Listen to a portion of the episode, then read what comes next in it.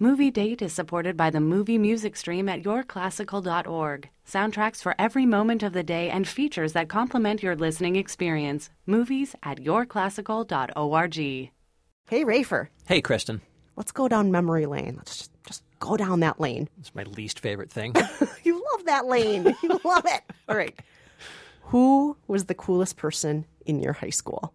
oh, the coolest person in my high school. Uh, Was it you? it was it was, it was It definitely was totally you. definitely not me. No, but I do remember I, there were not a lot of what I would call cool people. I mean, there were there were people that I liked who I thought were cool people, but there were no there was nobody at my high school that I sort of looked up to as the epitome of cool. But there was a girl I remember that one of my friends brought around from a different high school. Who was super cool? She was, you know, her hair was all styled up with the high in the back and the long over one eye in the front, and she had makeup on and she had a jean jacket that she'd you know cut out some t-shirts of cool bands and put it on herself and she had like some kind of funky skirt and converse and she was just remember thinking man i got i got screwed at my high school. Why is this girl not at, why did i not go to that high school?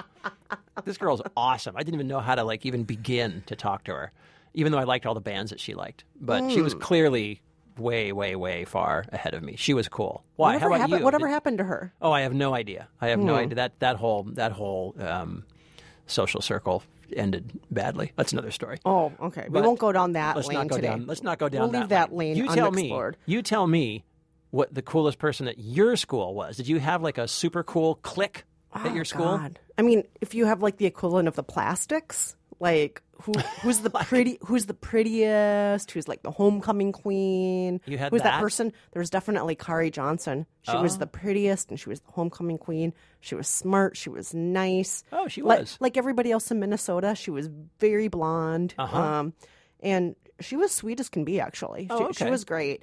Um, but she was definitely like the queen of the school. Wow. She was the queen of the school. But I went to like four high schools, so that was the high school I was in the longest. Have And you then, seen her since? Um, we're still connected on Facebook. Oh, look at which, that. Which is really cool because I was not the queen of the school.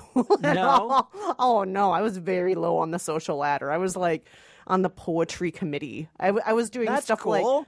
no, no, like I, I was going to concerts and I, I you know, I did nerdy stuff, student council. That sounds pretty good to me, actually. Yeah, I don't know, but but she was like the queen of the school. And then I remember another one at one of my high schools. If we want to talk about cool, like you're talking about cool with like the Chuck Taylors and the jean Yeah. jackets and stuff, definitely Jason Swazo. When I Oh, was in high school in Denver, oh yeah, he was so cool.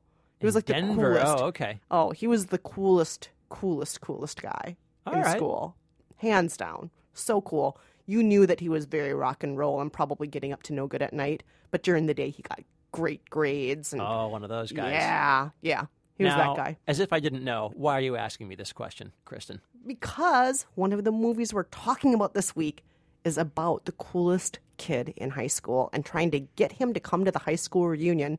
Because if he shows up, maybe everybody else will show up at the sorry, stupid reunion you're putting together.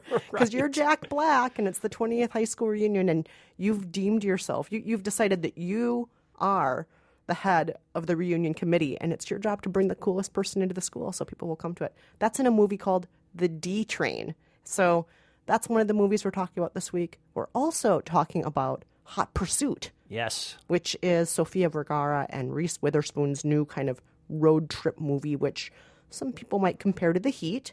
And then we're talking also about I Am Big Bird, the Carroll Spinney story, which is a documentary about Carroll Spinney, who's played Big Bird from the very beginning. We'll get to all of that, plus some super fun movie therapy and sweatpants this week. All of that, but first, let's introduce ourselves. I'm Kristen Meinzer, culture producer for The Takeaway. And I'm Rafer Guzman, movie critic for Newsday, and this is Movie Date. Yes, they call him Mr. Cool. You can see he ain't no fool. All right, Kristen, let's start off with Hot Pursuit. Sofia Vergara, Reese Witherspoon, together at last. They are, uh, one is a cop, that's Reese Witherspoon, sort of a uptight, by the book, but also a very bumbling cop, inept, can't do anything right. Her last name is Cooper, and Cooper has become a verb in her police department. Don't Cooper it. Oh, no. uh, and so she has been assigned to uh, guard the widow of a drug dealer. She's going to be a, uh, an important witness in a case. Uh, things go haywire. That character is played by Sofia Vergara, who's a fiery, flamboyant Latina. And these two opposite personalities clash, and they're going to be forced to go on the lam, escaping from crooked cops and criminals and all kinds of bad guys. Here's a clip. Honey Bonnie, there you are. I've been looking all over for you. Who, who, who, who, who is that? I am her lover. What? We had a little fight, but I'm sure you know whose fault it was. How the hell you understand her? I usually don't even know what she's talking about. But we, we use body language. But I'm calling the cops. That sexy Sofia Vergara. Boy, Oh, so sultry. Look at her big boobies. Ay, yes. caramba. Yes, she's going to rub them up against you, and you're another woman, and the men will be distracted. holy for holies.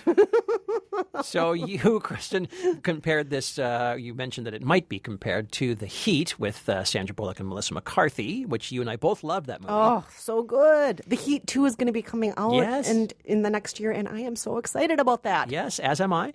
And so, uh, now, what did you think about this film?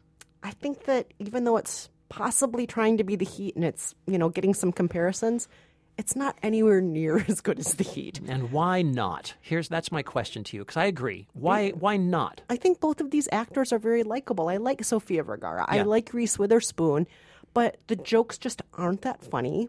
And um, frankly, I, I I don't want to steal your thunder here, but something you were saying I think is very true to me um, earlier. You were saying a lot of these jokes just depend on playing up female stereotypes and female Yeah. body jokes and Yeah. things like that. like So- the clip that we that we heard you know it's the same thing when you're you know when you're trapped uh, you know you've, you're, you're cornered by a redneck with a gun. That's Jim Gaffigan in that in that role. You're cornered by a redneck with a gun.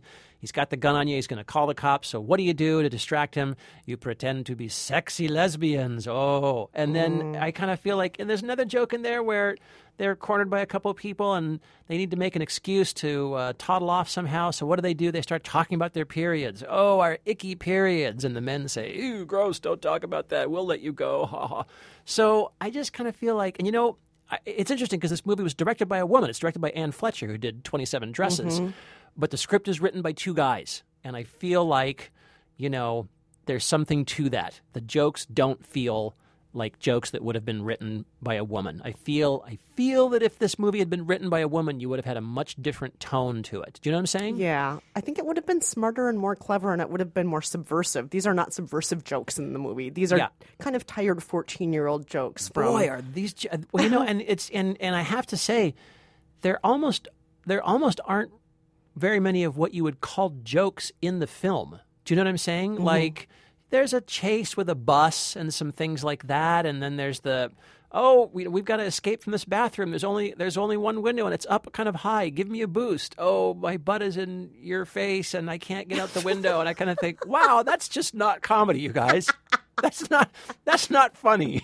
Hearing you describe it is making me laugh harder than when I was watching the movie. Actually, watching the movie, I just felt this is cute. These guys are likable. This is going to get a lot of play on late night TBS, but it, it's totally not memorable. It's just kind of cute. I thought it It's was a cute movie. I thought it was a. I thought I thought Hot Pursuit was actually a very bad date. Like I thought it was a bad date. Mm. Yeah, I thought I thought it was kind of a cute date, but not laugh out loud funny and not memorable. Interesting. But you just think it's all out bad. I think it's bad. I think it's a bad movie. Yeah, Mm. I think it's a bad movie, especially and a, and a wasted opportunity given how many other great, funny, creative, sort of unhinged comedies are coming out with females that are you know by or with females, and this one just seems like a throwback to yesterday's cheapo '70s action comedy to me. Mm. So yeah, no, I thought I thought it was I thought it was I thought it was really bad. oh wow.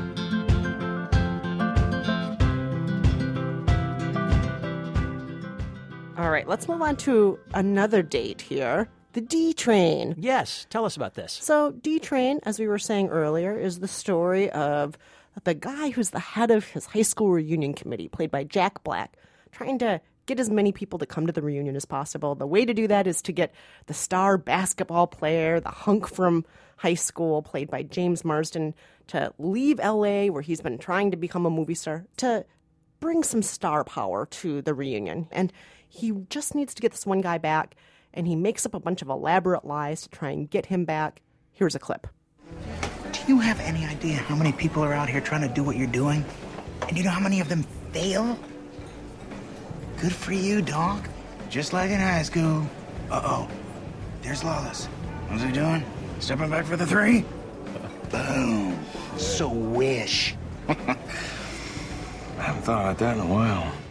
So, you know, you've got a little 80s music on the soundtrack, some INXS, some Erasure. You've got OMD, new song for OMD fans, by the way, from uh, Andy McCluskey of OMD on the closing credits. Oh, I didn't realize that. Yeah, yeah, yeah. So, um, under a, under a band title called The A Train. Um, Oh. ha ha, ho hee. So, uh, so you you know, you I, I feel like in a way you kind of know a little bit what you're getting into. Typical high school reunion, little nostalgia, face the past, face the present. We know how these things go, but it doesn't quite go that way, does it, Kristen? No, it does not go that way. First of all, I couldn't tell if this was supposed to be a comedy or a drama. The tones seemed to be kind of all over the place. A little bit. And it wasn't just about a high school reunion, and it wasn't just about the insecure, nerdy guy being redeemed by the popular kid. It's also a weird, I'm questioning my sexual orientation movie. Yes. And um, it's also kind of an Oprah uh, tagline movie where it's like, let's just sum all of this up with like quotes from Oprah. So, do you know what I mean? I didn't really think that, but I guess I know what you're saying. Yeah, it's just this weird kind of mix of stuff that I didn't quite know what it was shooting for or what it was trying to be. And is it too much of a giveaway to talk about that sexual orientation thing? Well, I think there's kind of no other way to really talk about it because uh, it is. This is a little bit of a spoiler because the trailers are clearly afraid of this plot point completely. There's nothing about the fact that here we go, James Marsden and Jack Black, their characters sleep together, and and the reason I think it's worth saying this is because it, it drives the rest of the film. It's the it's the pivotal moment in the film, and it drives the rest of the plot. You would never know that from the trailers. It's buried. Uh, But, I don't think it should have driven the plot. I'm like, how is this driving the plot now? I don't Well, understand why this is. Right. That's the pr- that's the problem. Is that it, it, I kept thinking, well, this is a fairly daring thing to do uh, because usually in a case like this, what happens is the guy wakes up and at some point down the line says, uh, "Did we dot dot dot?" And the other guy says, "What? No. What are you high? That you know, blah blah blah." Right? There's all there's always a there's always a you're you're you're, you're saved at some point. You're saved from having actually committed the deed. That does not happen here. They slept together, and you see it very briefly, but rather graphically. Yes, you do. And uh, that surprised me, and I thought that was daring. But the way that it's folded up into all this other stuff, this whole lie to uh, Jack Black's boss, played by Jeffrey Tambor, uh, these other subplots, all this uh, weird, weird, weird subplot with uh, Jack Black's son in the film, all this other stuff kind of muddles the picture. And so now you're now you you think, well, it's just a comedy in which a guy, two guys happen to sleep together is just thrown in there with all this other stuff. And so I'm not really grappling with that necessarily. I'm just kind of juggling that with a bunch of other crap that I can't keep track of. And I guess I just couldn't figure out what the movie was trying to do. Do you know what I'm saying? Yeah, I I don't know. I think you know what? I'm just gonna say it right now. Yeah? If you have to see weird buddy comedy movie this weekend, see Hot Pursuit. Oh, no, I disagree about that. I would rather see the D Train than Hot Pursuit. You're kidding me. I thought No. the D train D is for disaster. Yeah, D I- is a disastrous date. Disastrous date. It was I- it was a man, hot I- mess. It was everywhere. I it's did not far know more do with this. interesting than Hot Pursuit, though. There's nothing interesting about Hot Pursuit at Hot, all. Hot Pursuit is at least pleasant and harmless. This this I felt did me harm. Interesting. Oh, I didn't. I didn't think so. You thought the D Train was actually like a terrible, horrible, disastrous date. Disastrous, possibly harmful, damaging date. Wow. Yes. No, I, I, I disagree. I thought it was. I thought it was an interesting, uh, daring, uh, failed date. and so I, I, I can't say I'm going to recommend it, but it's kind of you know I got to give some tip of the hat for trying to go there. That's all. Oh, It's like the person who brings you to a porno show on a first date. ah. Maybe. Yeah, I don't know. That that was that was actually a reference to Taxi Driver. Oh, oh, that's good. That's good. I forgot about that, Kristen. I didn't know you were so 70s. So okay. 70s. Sing, sing a song. Next up, Kristen, I Am Big Bird, the Carroll Spinney story. Oh yes, I, I was such a big Muppets and Sesame Street fan as a kid. I still Me love too. the Muppets. I think the Muppets are awesome. I love them. I, me too, and my kids have aged out of Sesame Street, but they were watching them uh, until somewhat recently. Uh, so this is a documentary about Carroll Spinney, a guy whose name you probably don't know, but of course you know the character he plays, Big Bird, which he's been doing for forty-five years Since 1968, I think. Yeah, since Yeah. the very beginning of Sesame Street, um, and it's a really it's a very sweet look at this guy and his personality and his life and what it takes to embody this character and physically perform this character, along with, by the way, Oscar the Grouch. He's also Oscar the Grouch, uh, who who also gets a little star time in there. Here's a clip.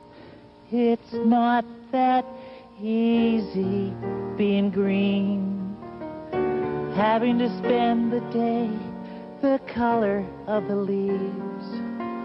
When I think it could be nicer being red or yellow or gold or something much more colorful like that. That's one of the most emotional parts of the movie. That's Carroll Spinney as Big Bird at the memorial for Jim Henson when Jim Henson's dying. He has to, he's been asked to sing Kermit's signature song Right. Because Kermit can't be there to sing it. Yes. Very, very touching moment. Very touching moment. As is uh, another uh, moment that Sesame Street fans will recognize when Mr. Hooper dies, the grocer. And uh, Oh, Mr. yes. Hooper and uh, Big Bird were long time, long time best friends. Big Bird could never pronounce his name right, always called him Mr. Looper. Mm-hmm. And that episode has gone down in history as one of the great uh, television episodes of all time, as a, a way of helping kids deal with a very real death. And um, it's a great episode, and seeing clips from that is very moving as well. Yeah, and we also find out some other crazy stuff that you know many of us may not have known about, like the Teacher in Space program, which put Christa McAuliffe and the Challenger out there in space. Yes. was originally supposed to be the Big Bird in Space program because Yes. they thought a great ambassador to space for children would be a bird and. Big Bird, who's the Bird. most famous bird. He actually flies. He goes into space. They Right. couldn't make the costume work. This is an eight foot two inch costume. They couldn't make that work in a zero gravity environment.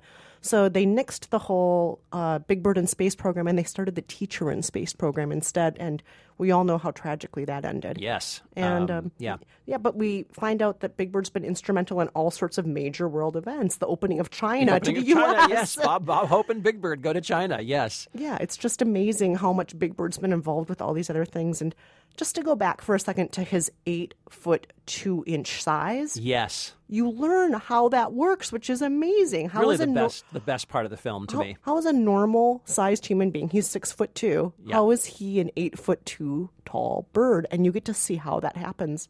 It's really fascinating. Yeah, it's amazing, and it, you know, not only does he have to hold his hand over his head and, and manipulate the beak, but he's got a whole other rig inside that helps him um, with Big Bird's actual arms. He's got a, a monitor strapped to his chest, and he actually has room inside the Big Bird costume to tape up the script on the on the kind of wall of Big Bird that's in front of him. That's a remarkable part of the movie, and I kind of wish, to be honest, there was a little bit more of that, a little bit more behind the scenes of Sesame Street, making of what's involved, rather than a lot of testimony to what a great, sweet, wonderful guy Carroll Spinney is, which I'm sure is true, but I found that got a little repetitive, and I would have liked to have seen a little bit more about the Sesame Street, uh, the Sesame Street stage set and what it takes to do it.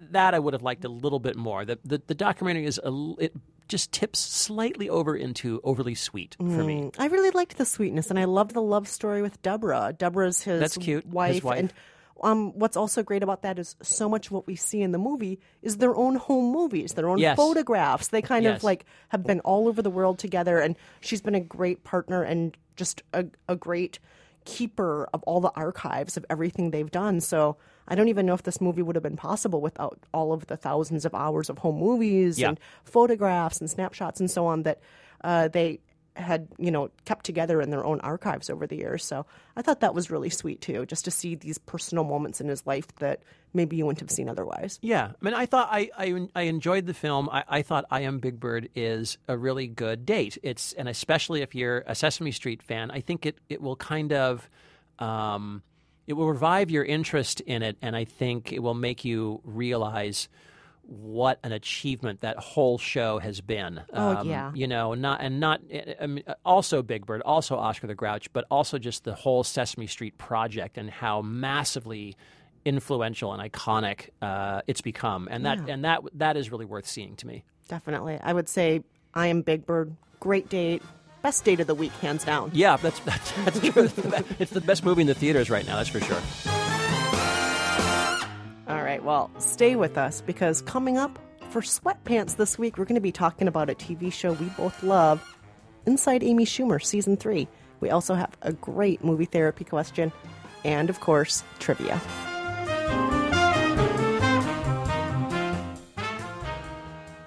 Movie Date is supported by the Movie Music Stream at yourclassical.org, a new site for expertly curated streams, unique programs, and relevant features to promote calm and focus. Click to discover a soundtrack for every moment of your day, whether it's filled with adventure, romance, intrigue, or quiet contemplation. Find a steady stream for your epic scenes with movies at yourclassical.org.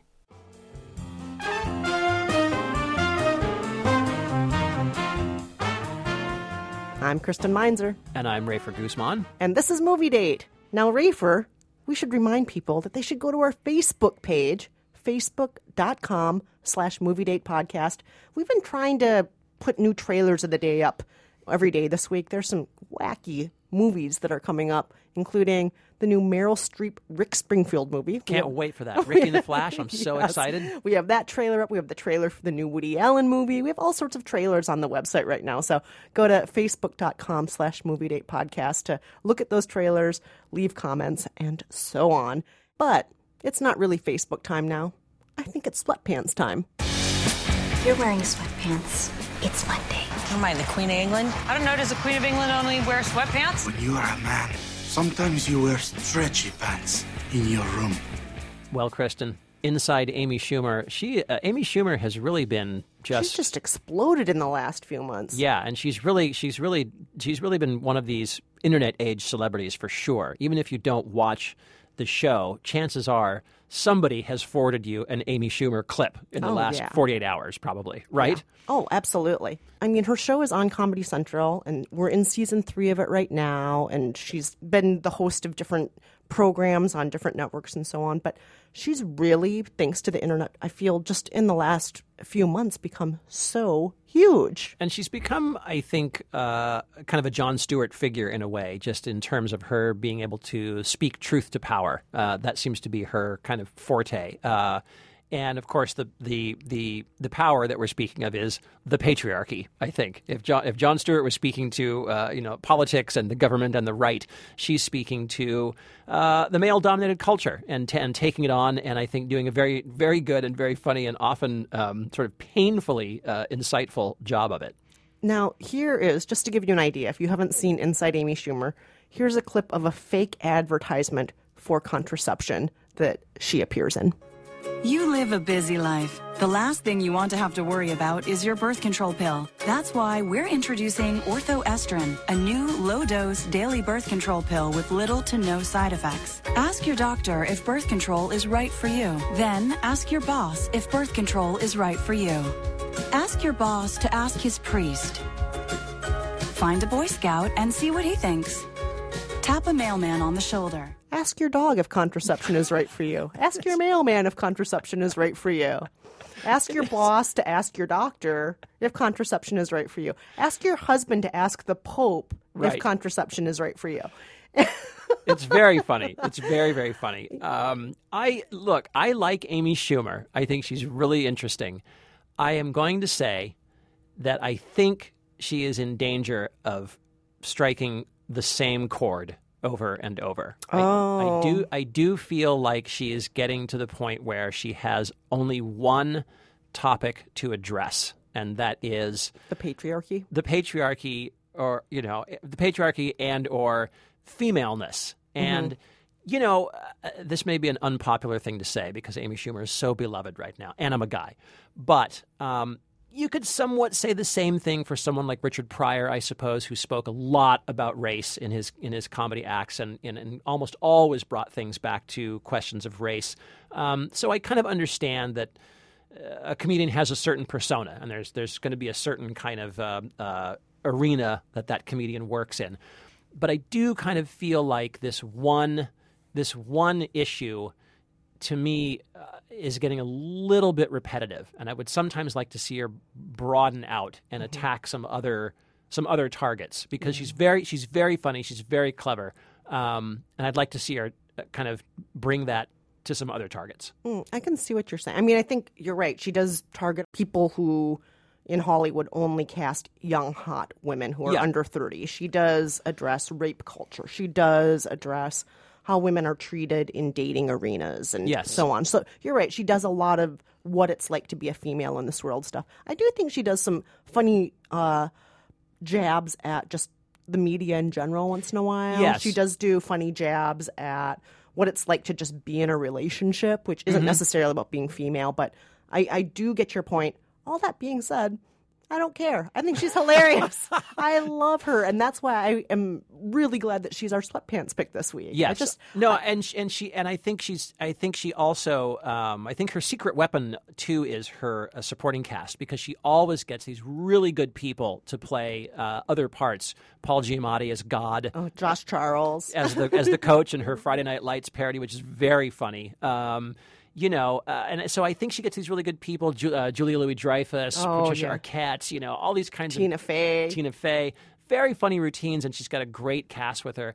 Uh, you know, I, I- I think she's really really funny. She's got her own movie coming out, Trainwreck. I'm going to be very interested to see how Amy Schumer navigates a Hollywood romantic comedy. Mm. The, the, the, the danger the danger for sellout is very high, very high there. And I'm going to be very curious to see what she does with that and what lines in the sand she's going to draw for a, for a rom com called Trainwreck. That'll be interesting. Oh, I'm looking forward to it. Yeah, Well, me too. Me too. You'll have to tune into Movie Date and hear that. Hear Exactly. our conversation all about Trainwreck. What seems to be the trouble? Can I confess something? I'm just trying to tell you about my feelings. He's been depressed. Help! Let's move on to some movie therapy, shall we? What, what, what do we have in the mailbag today, Rafer? This week, Kristen, we've got a question from Matt in Austin who needs our help. He says, I'm going on vacation with my eight year old daughter this week. Which timeless classic movies shall we watch? We've already seen Nacho Libre, Ace Ventura, and Napoleon Dynamite. Now, Matt, do I sense a little sarcasm there? No. Timeless classics? Oh, come on. I, I you know what? First of all, I'm going to say he was sincere, Okay. but I'm also going to say you're coming from a dude perspective, Matt. That's I'm I'm sure. sorry cuz you know Ace what? Ventura. You have an 8-year-old daughter, dude. Okay? Let her see some women. And I know there are not a lot of females in the movies. True. Like the movies are like 80% of the talking roles are men. True. Still, Amy Schumer could tell us about that. Hey, she sure could. She sure could. But I think some of your timeless classics should include some girls or some women. But but I will say this, Rafer can speak to this too. When you're on vacation with kids, I've been on road trips with my niece and nephew. Rafer, you have your two wonderful sons. Those movies are so wonderful. Oh boy, you need you need something. You know, uh, yeah. What we do is we uh, we put a bungee cord between the two front seat headrests, and then we hang the iPad over the bungee cord and let them watch it that way. Works like a charm. Genius. Genius. You should trademark that. I really should. That's- I'll take that to Joy Mangano and see if she wants to join me on that. Uh, okay, so we have picked a few movies for you, Matt. Uh, that you know, now look, maybe your eight-year-old loves these kind of, uh, your eight-year-old daughter loves these kind of movies, but we we have picked some movies that have some female heroines in them. So, Kristen, you go first. All right. So first, I want to go for what's a real classic, actually, not Nacho Libre. Poor Matt. We're just giving you a hard time. Mary Poppins. That's Mary- a classic. Mary Poppins is awesome. She's smart. She's overly persnickety, which is kind of funny. Yep. She she's so perfect it drives you nuts, but she's also just a lot of fun and she'll take you on adventures. She'll nurture you and discipline you in a way that your parents can't because your parents are way too busy doing other things. And sometimes that's the way kids feel in this world. Like, why are my parents so busy all the time? Right. And I think that that's just, you know, a great jumping off point because kids will understand that. And then you'll just be on these magical adventures with Mary Poppins. You'll meet some animated penguins, you'll go dancing, you'll meet people who feed the birds, and just everyday magic and also imaginary magic that you can have when you're an eight year old kid. And the songs are so fun. In every job that must be done, there is an element of fun. You find the fun, and snap! The job's a game. And every task you undertake becomes a piece of cake, a lark, a spree. It's very clear to see that a spoonful of sugar helps the medicine go down. I just love the music in Mary Poppins. Oh, sure. And Julie Andrews, she's terrific in this. She is. So that's my first pick for this week's movie therapy. How about you, Rafer? Uh, switching gears just slightly, I'm going to pick uh, a kind of forgotten film from the, the mid 90s called Matilda. And this was uh, directed and starring Danny DeVito.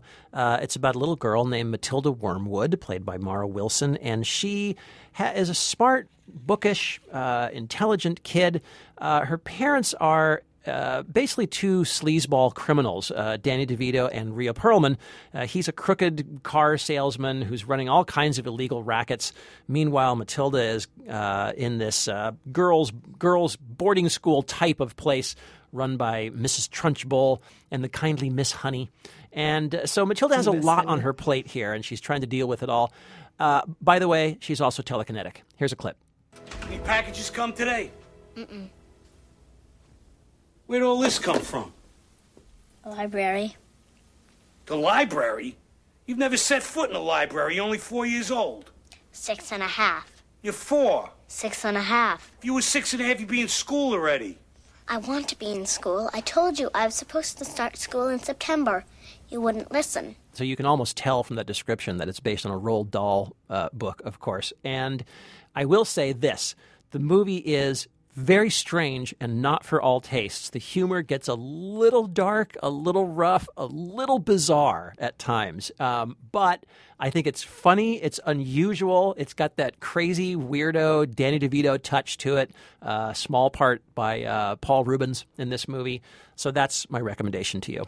Excellent. And my next recommendation from the late 90s, so your daughter wasn't even born yet, so you can still call this a classic if you want to. Ever After. This is Drew Barrymore's Oh, sure. take on the Cinderella story. And in it, Drew Barrymore wanted to show beauty in a way that didn't involve a lot of makeup, a lot of sparkle, a lot of skin. And she does it. She just looks like this kind of classic, natural, pretty girl who is good and decent and strong and very much a feminist in this. Uh, she doesn't get bossed around by men. She may get bossed around by her stepmother and stepsisters, but she manages to come out ahead and to be ethical and decent throughout and to be physically strong too, which I think is great. You don't normally see Cinderella being physically strong. Here's a clip. The Franciscans have an astonishing library. Since you are so fond of reading, I thought perhaps you might join me. It's not fair, sire. You have found my weakness, but I have yet to learn yours. Well, I should think it was quite obvious. That's Ever After from 1998, Drew Barrymore's movie. I think your daughter's going to like it, Matt. I love Drew Barrymore. I know you do. Boy, I know. love Drew She's Barrymore. wonderful, isn't it? She, she's just so sweet. She's Yeah. so sweet. Uh, okay, um, my last recommendation to you, going a little bit uh, off the beaten track here, yet again, Mystery Men. Again, another Oh, forgotten film. interesting pick, Rafer. Well, now there. This is not. Uh, this is a, a mostly male ensemble cast, but I'll tell you the reason I, I picked it in a moment. Uh, if you remember this film, this was long before the superhero craze, decades before the superhero craze, and it was poking fun at the superhero genre. Ben Stiller plays uh, Roy. His superpower is he gets angry. Nothing else happens to him. he just gets angry. Hank Azaria plays the the Blue Raja, I think it is, who can throw cutlery very well. William H Macy plays the shoveler. That's all he can do is shovel. So there are a bunch of inept guys, normal guys who are trying to be superheroes, but they haven't even picked very good superhero powers.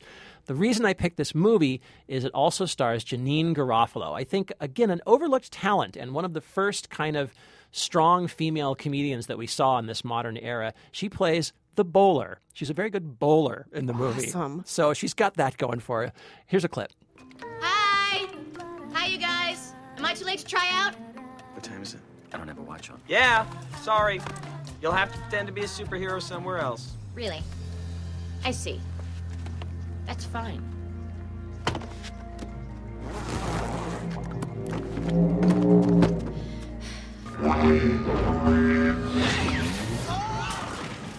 Love Janeane Garofalo. I do too, and she's really good in this. Um, and I, what I like about it is that she just kind of joins the pack. She doesn't have to be anyone's girlfriend. She doesn't have to be anyone's love interest. She's just part of the crew, helping out the guys. And I think that's cool. And I think that shows that you know that that women have a place in the world without having to be the damsel in distress. So I also like this movie a lot. I think it was really ahead of its time, frankly. Uh, terribly reviewed, little little loved film even today. Uh, but I am going to say I think it's got some really great stuff. Very well directed, very funny. So, Matt, those are our movie therapy picks for you and for your daughter. We hope you have a great vacation. And reminder to all listeners, you can always write us or call us with your movie therapy questions at facebook.com slash movie date podcast, or you can call us at 5717 movies. You can also use those to answer our trivia questions. So, Rafer, what did we ask last week for trivia? Well, last week we were talking about Avengers Age of Ultron, and Kristen and I both agreed that the movie was no good, but it did have James Spader as Ultron. And we realized that James Spader and Robert Downey Jr., who plays Iron Man, have been in a movie before. We asked you to name that movie. We played this clip. All you have to do is relax. I'm gonna pay you back. All you need to do is trust me. I don't want to trust you, Julian. I just want my 50K, all right? What's going on? Julian, everyone is accountable. Make me understand, Julian. I really want to understand. 80s fans, can you name that movie? We got we got the right answer. Hello, this is one of the many callers with this week's correct answer to the trivia question. The movie with Downey and Spader is Less Than Zero from back in 1987. The first film that Downey was actually billed as Robert Downey Jr. That's an easy one. Oh, you don't have to look me up with the NSA. This is Ken from New Jersey. Um, and you know, Less Than Zero was the second film they did together. The third one is the current Avengers Age of Ultron. But what was the first film, not a very good one, that they did together? All right, you answer that one. Ken from New Jersey calling it. Yes, that is less than zero. Of course. Doesn't get much more 80s than Bret Easton Ellis. Oh, less than zero. And you are really taking it to the next level, Ken, because you're asking us a trivia question as well. What other movie we have Robert Downey Jr.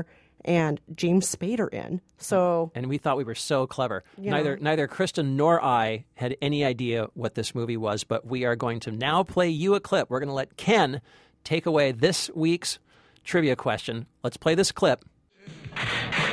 He's got an attitude. No backsliding on Kemp. Well, I was just sort of hoping I could take a quick ride through history. You mind taking those off? I'd like to see who I'm talking to. They've got a problem. Let go of me! Not until you tell me what your name is. He lives in two worlds, I'm sure Patty and Al will vouch for us. always behind enemy lines. You are not now, nor were you ever members of this club. Just when I thought we were going to be good friends. that clip is from the movie that Ken told us about. The first film to star James Spader and Robert Downey Jr. It sounds great, doesn't it? Wow. Yeah. So, you know, movie daters out there, do you know what movie this is? Tell us what this movie is with James Spader and Robert Downey Jr. from way back in the day. Give us a call, 5717 Movies. Or you can write to us at our Facebook page, facebook.com slash movie date podcast.